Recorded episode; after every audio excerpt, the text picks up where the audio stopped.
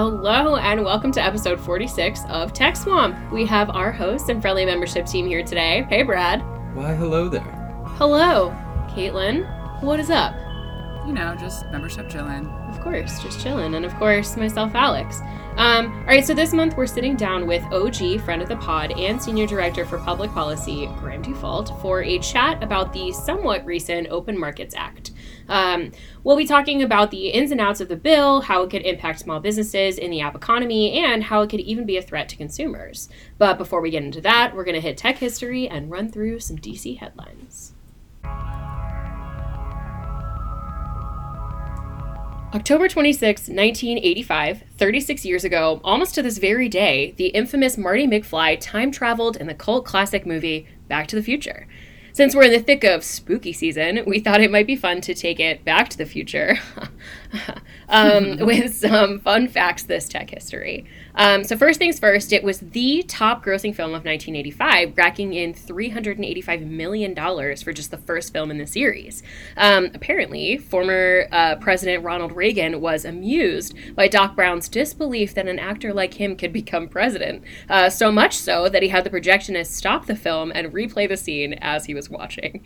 Um, Reagan seemed to enjoy it so much that he even made a direct reference to the film in his 1986 State of the Union address, saying, quote, as they said in the film Back to the Future, where we're going, we don't need roads.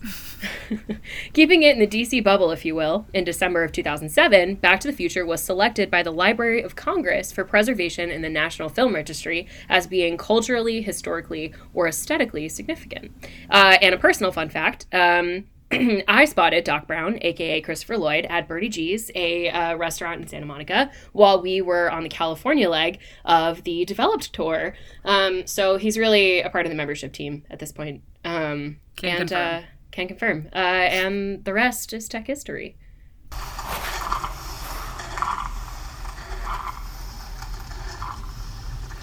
That sound means it's time for What's Brewing in DC. Brad and Caitlin, what are the top tech headlines? Remember last episode when I said you might have heard about a little thing called the Infrastructure and Jobs Investment Act, aka the Infrastructure Bill? Mhm. And then I gave an update with the hopes it would pass and we would keep you posted next episode. well, we are still waiting. That's right. The infrastructure bill still has not made its way out of Congress and onto the president's desk. With the October 31st window quickly closing in, Democrats only have a few legislative days to get the bill finalized and passed. What we can expect to see, according to Speaker of the House Nancy Pelosi, is a vote out of the House this week and then the bill heading to the Senate, where it is expected to pass through a budget process called reconciliation with a simple majority. It's important to note, with the chamber split 50 50, all members of the Senate will need to vote for it to pass before October 31st. We hope to have a final update on this legislation in the next episode of Tech Swamp. Well, Facebook is back in the hot seat after a damning whistleblower report on the internal workings of the company was released earlier this month. That report inspired some hackers, which led to a major breach and disruption of service, not just on Facebook, but Instagram and WhatsApp as well, impacting more than 3.5 billion users worldwide. Since then, Frances Haugen, a former Facebook employee who came forward as the whistleblower, testified before Congress and revealed more inner workings of the corporation, including that Facebook consistently chooses to maximize profit rather than implement safeguards for users, and that they also intentionally hid internal research that showed the true impact and harms of their products, particularly for children. To see her testimony and learn more, head to the show notes. Senator Cortez Masto recently proposed legislation that seeks to establish an improved infrastructure to help usher in the next 6G wireless network, as well as work to deploy better 5G infrastructure and close the digital divide throughout the country. The bill, called the Next Generation Telecommunications Act, has bipartisan support, with Senate Majority Leader Chuck Schumer and Senator Roger Wicker among the bill's sponsors. This legislation aims to establish the Next Generation Telecommunications Council that will advise Congress on issues related to 6G, smart cities, and broadband deployment. We'll keep you posted on this legislation in future episodes of Tech Swamp. And President Biden recently nominated Jessica Rosenworcel to be the official commissioner at the Federal Communications Commission. Now, Rosenworcel is currently the acting chair of the FCC. She stepped up to fill the gap after the last administration, but once she's officially confirmed by the Senate, she's going to be the first woman to lead the FCC in, a, in an official capacity. And that's all for what's brewing.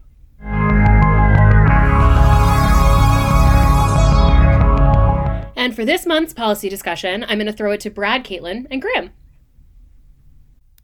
And as we mentioned earlier, we're being joined by OGFOTP and Senior Director of Public Policy, Graham Dufault, for a breakdown of the Open App Markets Act. Hey, Graham, thanks for joining us. Oh, thank you for having me. And if I'm if you're going to be an acronym, OGFOTP is, is it's a pretty good one. I think so that it's you. DC's best acronym. yes, yes, much better than than the alternatives. I love it. I'm an OGFOTP. Thank you. well, I want to just jump right in because I just cannot wait to talk about the Open App Markets Act. Um, so, can you kind of give us a rundown of, of some of the context behind what inspired the bill and then kind of go into just some basic info on what the Open App Markets Act is? Absolutely. This is a this is a really interesting piece of legislation that is really similar to a bunch of state bills that we saw introduced last session. And fundamentally, it really gets into requiring platforms that's a you know an app store basically to allow third-party app stores and apps on smartphones rather than providing just a single app store specifically for Apple or Google devices, the two uh, biggest ones. So there's a couple ways it does that, and the core of the bill for me has to be Section 3D, which is an interoperability provision, or it's described as interoperability, but it looks a lot like the non-discrimination provisions in similar bills. And it says the platform has to provide quote unquote the readily accessible means for users to install third-party apps or app stores. And I say third-party apps or app stores because those are those are apps or app stores that are just not approved by the uh, by the software platform. And software platform, usually when I talk about software platforms, I'm talking about a combination of the app store and operating system. And I put those together because an app store you know um, in in current circumstances will approve apps and say you know this meets the minimum security and privacy requirements. It's going to comply with terms of service and all these other things. And therefore you know it's accepted onto the onto the app store. But you know it has to uh, interoperate with the operating system and the operating system has to sort of enforce the decisions that app stores make. And so uh, you know an app store you know disallows a uh, an app then the operating system has to also you know disallow access uh, to the device into the operating system features you know if if the if the app for example is found out to be spyware or you know copyright theft or something like that. Um, so you know if if it's a third party app or a third party app store this is you know this is software and this is this is an app store that's just unapproved by uh, by the software platform. So it creates sort of a presumption. The bill itself creates a presumption that the platform has to allow uh, third-party apps or app stores that's side-loaded. We refer to it as side-loaded uh, because it goes um, around the the main app store process. So that's that's the main sort of provision that I look at. Um, there's also a prohibition on um, or a requirement to, to provide equal access to uh, to information, for example, like personal information uh, for all apps. Uh, which is another you know really uh, um, seemingly kind of narrow uh, requirement, but it ends up really getting into the core platform functions that uh, app makers uh, really kind of depend on to have this trusted ecosystem. So that that's it in a nutshell. There are other parts of the bill, but those are the main ones that I think are worth mentioning at the top. Absolutely, and thanks for that.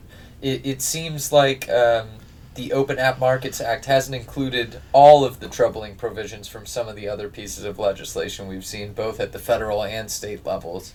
Um, but can you explain a little bit more why a bill like this is something that we're going to continue to keep our eyes on and uh, have potential concerns about as well? Absolutely. Um, you know, there there are sort of three main problems that we see, and they're sort of in separate buckets, but they all go to the same issue. Um, you know, number one, by uh, prohibiting a platform from uh, taking steps to remove an app that's a bad actor. And you know, for our member companies, in in too many cases, you know, they've had their entire app stolen, or they've had pieces of their of their app stolen, uh, and that they end up on on the app store. Unfortunately, despite those vetting functions, um, you know, it, when they when they uh, go to the app store and they say you got to remove this this app that's stolen my content. Um, they want to be able to rely on the on the platform uh, doing that and and taking the other app off. You know, if if there's a presumption that removing any app is illegal, um, platforms probably won't do it anymore, and and that's a that's a shame. You know, that's part of what uh, you know what the what the app companies that register to be iOS developers or Android developers pay for. So IP thieves is, one of the main reasons you know we have an issue. Um, spyware is another one. We have uh, a recent Federal Trade Commission uh, consent order against a company called SpyFone. The legitimate purposes of which were for parents to track their kids and understand what what their kids are doing on their devices and it even uh, it, you know the the highest level of access for SpyFone enabled the user to get access to like the messages and the emails that were sent from the device. Really invasive. All of it required it, it was only available for android phones because you had to sideload the app. Um, uh, and and um, the other purposes of, of the app were uh, to stalk people right? Which, which is an illicit purpose and that's why the FTC um, went after them because um, you know they were encouraging uh, their users to to spy on on other people, uh, and so it was only available for Android devices because it had to be sideloaded. Uh, and Android does allow people to sideload software, um, not by default, but if you go into the settings, you can allow side loading of software on a on a per source basis. So like you can you can enable side loading from, for example, Chrome.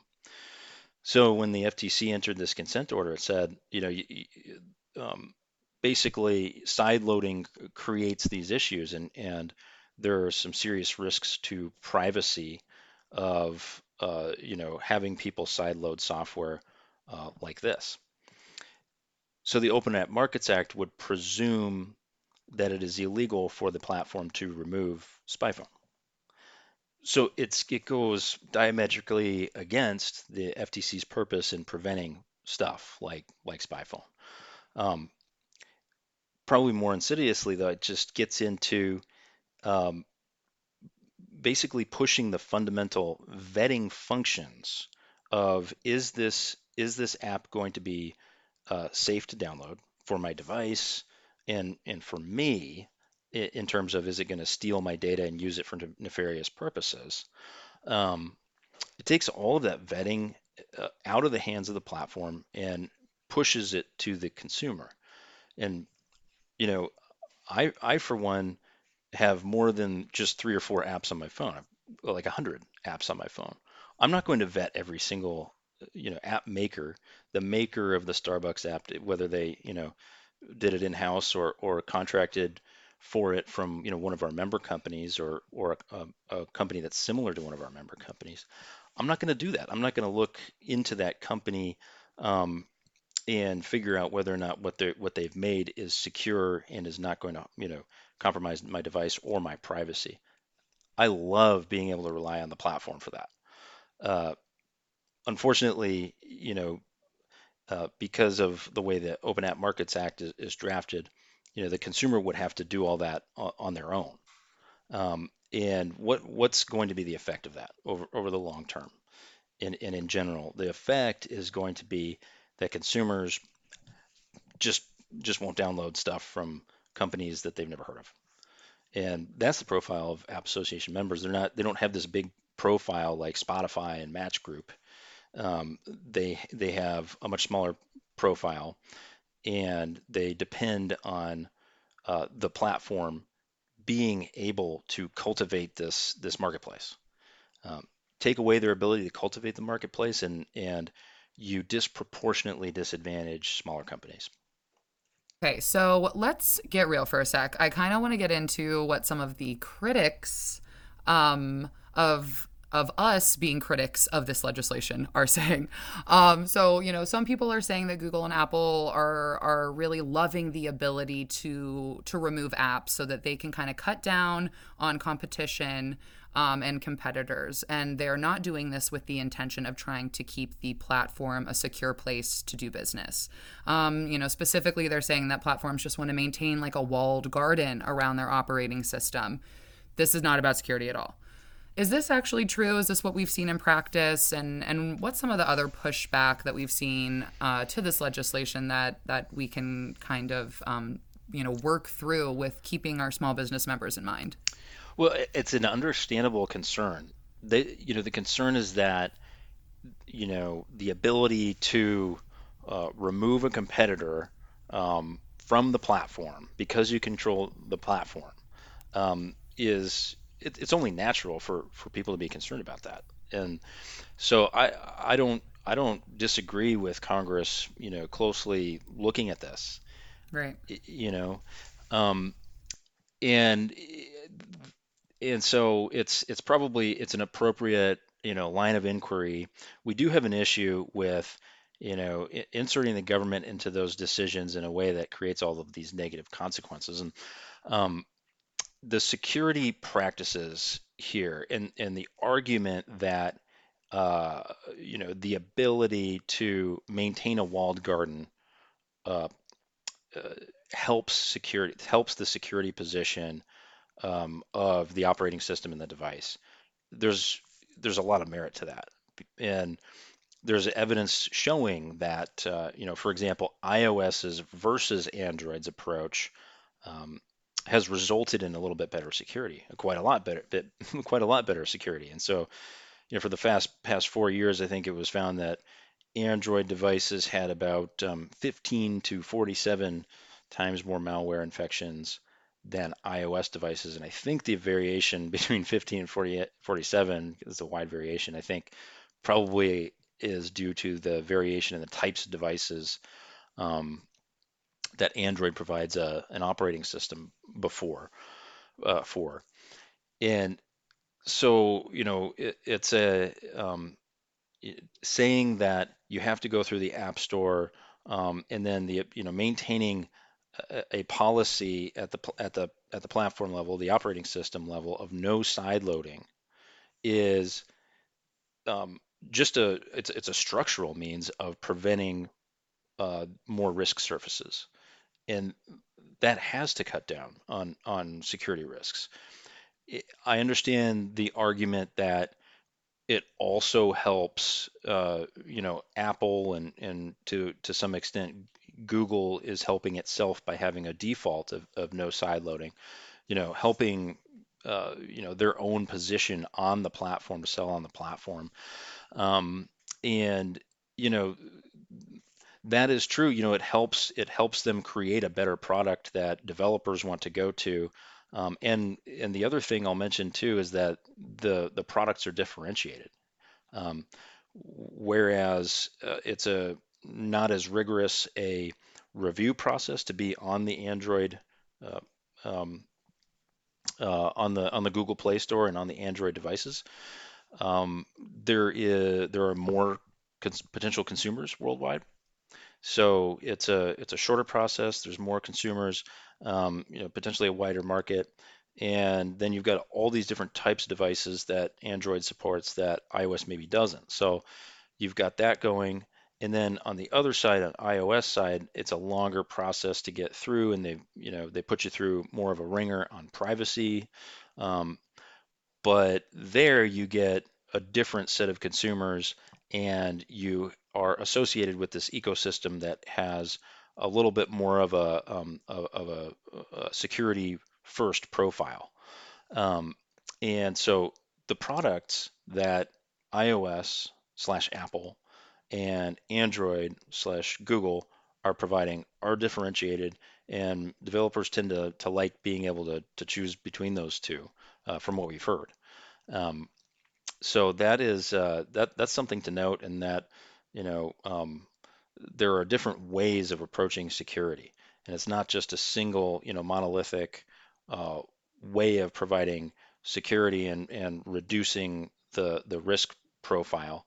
Um, but uh, you know, a lot of folks are asking, you know, how do you get into this question of whether or not you know, providing privacy is a smokescreen for you know getting a, a competitive advantage.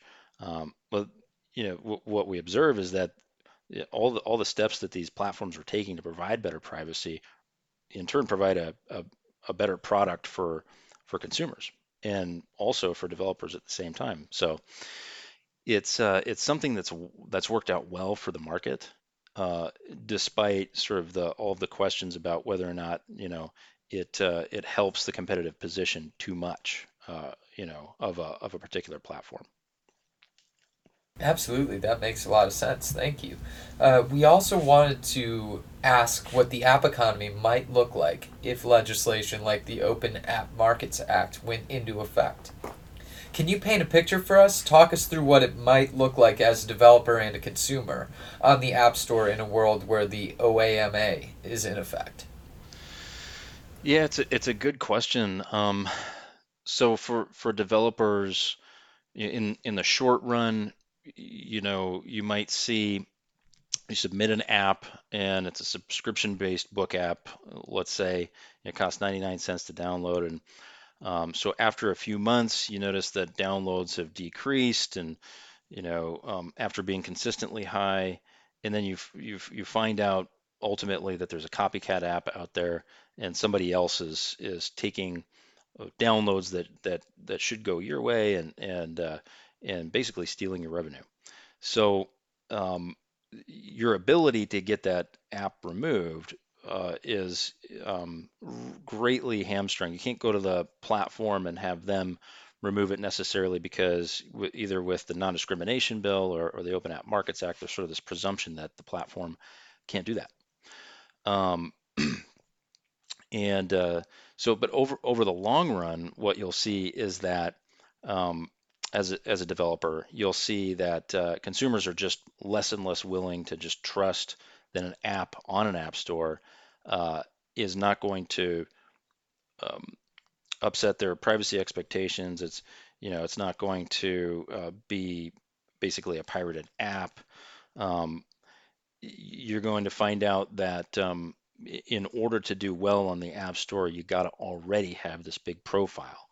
And that is uh, probably the biggest problem uh, for, for, for developers that, that would result from, uh, you know, from a big non-discrimination uh, regime or from, from the Open App Markets Act. And so um, for consumer, I think the, um, the problem you're going to see is, uh, you know, the, the, the corollary to, to what the developer is going to see. And so um, unfortunately, you're probably just going to uh, have to do the vetting yourself and sort of um, make sure that what you're downloading is uh, um, is not going to hurt your device, and you have to do uh, all of the vetting and, and determination whether or not you want to download an app. Um, all, all sort of on on your own rather than sort of relying on the on the platform having uh, made those initial vetting um, decisions. Absolutely. I think we see a lot of similarities between, you know, Open Markets Act and some of the state bills and some of the other bills we were talking about when it comes to those kinds of um, potential situations. Um, just because the legislation is different doesn't mean the outcome for our members will be any different. Um, and so, definitely some things that we need to keep our eyes on and monitor um, as we move forward um, and as Congress moves forward with this legislation. Um, so, Graham, before we let you go, what do you want to leave listeners with? What is some words of wisdom from OGFOTP? Yes, uh, I, I, think you know the the, the last thing I'll, I'll mention too that that consumers are going to end up with in a regime where platforms are not allowed to perform these platform functions is that there's just going to be there's going to be fewer choices because right now it doesn't it doesn't take a whole lot to get to get started as as an app maker. You've got the $100 developer fee you got to pay the developer.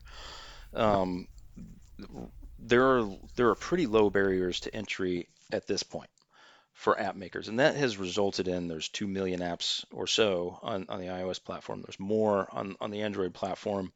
there's a lot of choices that people have. But those choices are going to be culled down, I think, if, if you if, if you disallow the platform from providing uh, the IP IP policing help, the vetting function, the the simple uh, ability to remove uh, bad actors or apps that just for whatever reason don't want to comply with operating system controls. Um, you know the the at the at the platform level being able to control your pri- privacy and go into your settings and say I want to I want this app to allow I want this app to have access to my location when I'm using the app you know those um, frankly consumer friendly uh, privacy controls and the ability to have the platform um, uh, gatekeep at, at your discretion at, at the consumer's discretion uh, you know, once that goes away, you suddenly, as an app maker, you got to do all that yourself, and you can't offload those capabilities to the platform. Um, and that's that's the world that's envisioned by the folks that really want these bills. Because if you look at the proponents, it's Match Group, it's Spotify, it's Epic Games, it's these multi multi billion dollar companies that don't have to offload uh, you know those functions to, to other companies anymore. They probably did at one point, but unfortunately, they seem to have, want to pull up the ladder now that they are in the position they're in right now. Uh, and and their main goal, I think, is to sort of reduce the costs uh, for themselves, and they don't they don't want to pay the commission for the App Store anymore. Um, you know, unfortunately, the effect of getting themselves out of that obligation would be to increase costs for small companies because, again, they wouldn't be allowed to offload all of these functions to the platform because the platform will be prohibited from from carrying them out. Um, so, what I would leave folks with is just that the, the, the bills, unfortunately, are mainly a means of shifting the costs from the really successful, really big companies on the platform down to the smallest companies. And that's why we oppose that's why we oppose the bills. That's why we have concerns. And that's why we're going to sort of continue advocating on this um, and making sure that uh, smaller developers' voices are heard. Well, those were some really insightful closing thoughts, Graham. Thank you so much for joining us today. Absolutely. Thank you for having me, and uh, hopefully didn't didn't go on too long. Thank you. Uh, it's good to be an OG FOTP. It's the best acronym to be. As we said, best acronym in DC. All right, it is time for random identifier. Brad, you're up first. What do you got? Of course, I'm going to continue my trend of Australian bands because it's still kind of sunny and not not summer, but I'm still pretending like it's summer. Okay, um, and this band is called the Terrys. They're uh, like brand new. They just started at the end of 2020 during oh, the the quarantine, and uh, they play some great surf rock music. Um, and they're called the Terrys. This is kind of a fun fact because they all lived in a trailer owned by this guy named Terry. Terry's not in the band, but That's they amazing. because Terry let them live in his trailer, they named the band after him. Uh, I love that. That's yeah. a really fun fact. If you yeah. hadn't told me that fact and that they're from Australia, I would have thought that maybe they were from Tarrytown, which is a oh. small town in upstate New York. But it's no. possible but uh, I was thinking terry as in terry cloth, like the oh, towels because yeah. it's beach rock. Surf rock, so like, yeah. Oh, towel terry's. Okay. Oh, wow, lots I would have been terries. thinking it's on Terry. Oh, like Canada. Oh, oh. gosh, guys, we're creative. We are. That's right. Wow, good for us. Um. wait, wait. What's a song? An album? Yeah. What, what happened? Oh, I'm sorry. I think it's just called like Meet the Terrys or something. It's just an EP is all they have out right now and a couple singles. But That's uh, great. How did you find them? Out of curiosity. I actually this one I am pulling from my fiance Andrea. She found them. Um, no way. And she showed me them and they were super cool. So I was like, yes, I'm going to talk about them. That's awesome. Love to hear it. Love to hear it. Um, Caitlin, what about you? What do you have for us? I have a little personal tidbit. Um, I became an aunt over the so weekend. exciting! My sister and her husband um, had their baby, Oakley Quinn Sovine.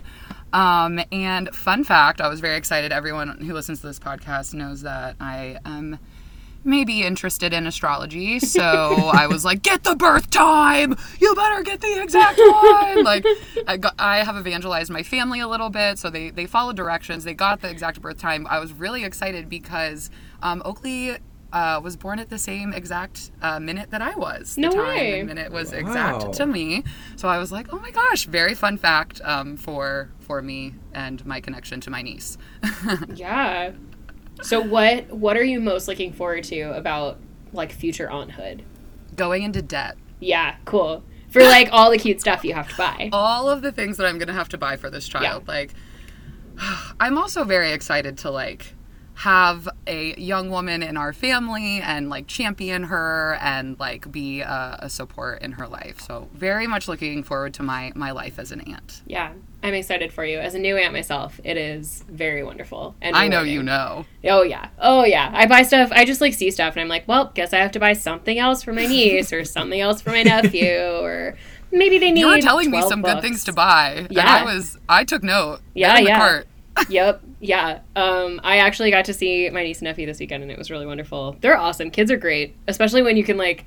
Well, I anyway. The point is, kids are great, and nieces and nephews are particularly great because you can influence them, but then you don't have to deal with any of the fallout of your influence. It's wonderful. Exactly. I love actions with minimal to no consequences. Yeah. Being the um, cool aunt. You guys yeah. are living it. Oh my god, it's all I've ever wanted, really. Um, and I I feel that I'm doing it well so far. I bought them both fuzzy shoes, so I feel like I've really excelled thus far.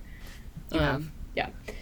And you'll do the same. I'm excited to hear about new purchases that you make for them. Oh, for your and I'll let you know. Oh yeah. We'll hear oh, yeah. about them. Oh yeah. It'll be great.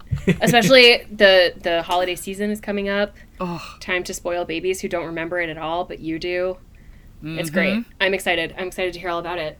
Um, Do it for the gram. do it for the gram do it for the gram and for like the future pictures like when they flip through the photo album whatever that will look like in the future um that was weird that's weird to think about anyway um well speaking of seasons i want to talk about spooky season because it's my favorite season and i've been celebrating it since uh really the last pod which is when i talked about a spooky show that i started watching and then i watched all of the spooky shows um, and now I've expanded to spooky books, but they're not really spooky. Yes. Like they're, you know, they're like spooky in the sense that like they're like about spooky things, but they're not like scary books necessarily. Like I'm not reading Stephen King; he's a little too scary for me. Um, But so I, um, so I'm about to finish a book called The Once and Future Witches, which is about witches in Salem. Um, and then I read a book called Final Girl Support Group, um, which is about the women who like are essentially alive at the end of a horror movie who like have survived you know like Oh the texas chainsaw massacre obviously it's like not real um, but anyway so like the premise is like that they all get together and have like a support group and they meet like monthly and they talk about their experiences um, but it's like a spooky book so like obviously that's just the beginning but i don't want to spoil anything um, That's so interesting. My friends and I always say when we watch scary movies, like we actually would prefer to die because Yeah. like we don't want to live t- With the to deal trauma. with the trauma after. So that's a really wait. What's it called? final girl support group Final Girl Support Group. Okay. I made a note. Yep. And then I read I read a really stupid book that was delightful but stupid called The Ex Hex about a witch who puts uh, a hex on her ex boyfriend. Um, yeah. Spooky. Um, and then I have one more that I'm gonna try to get in uh, before the end of the of the times, but of course I can't remember the name of it, which is not helpful. Um, oh, everyone knows your mother is a witch. Is what it's called. Yeah, so there's a bunch of witch. There's a lot of books out right now that are about witches. So, I think as a culture, as a society, we're really uh, connecting with witches. So I bought a bunch of books about them. I guess. When you said that you were celebrating spooky season, like Yeah. at the beginning, you're like, I've been celebrating spooky season since, and I thought you were going to say since I was born. Well, also that, also that. That's totally true. um, I I even I'm uh yeah. That's also true. I've had a skeleton onesie since the days where I didn't even get to pick my own clothes. Um, and I will be wearing a skeleton onesie over the weekend for real spooky times. So As yeah, you should. yeah, I do love the spooky season. It's the best. um, all right, folks, that's it for Tech Swamp. If you heard anything on here that piqued your interest, head over to our website and make your way to the podcast section. We'll have notes on today's episode that include links to all the good stuff. And we now have transcripts available. You can find them in our show notes as well as on podscribe.com. Just search Tech Swamp. And don't forget to subscribe on Apple Podcasts, SoundCloud, Spotify, and Stitcher. And of course, we would love a rate and review. Five stars only, please. And that's all for today, folks. Everyone, say bye. Bye. Bye.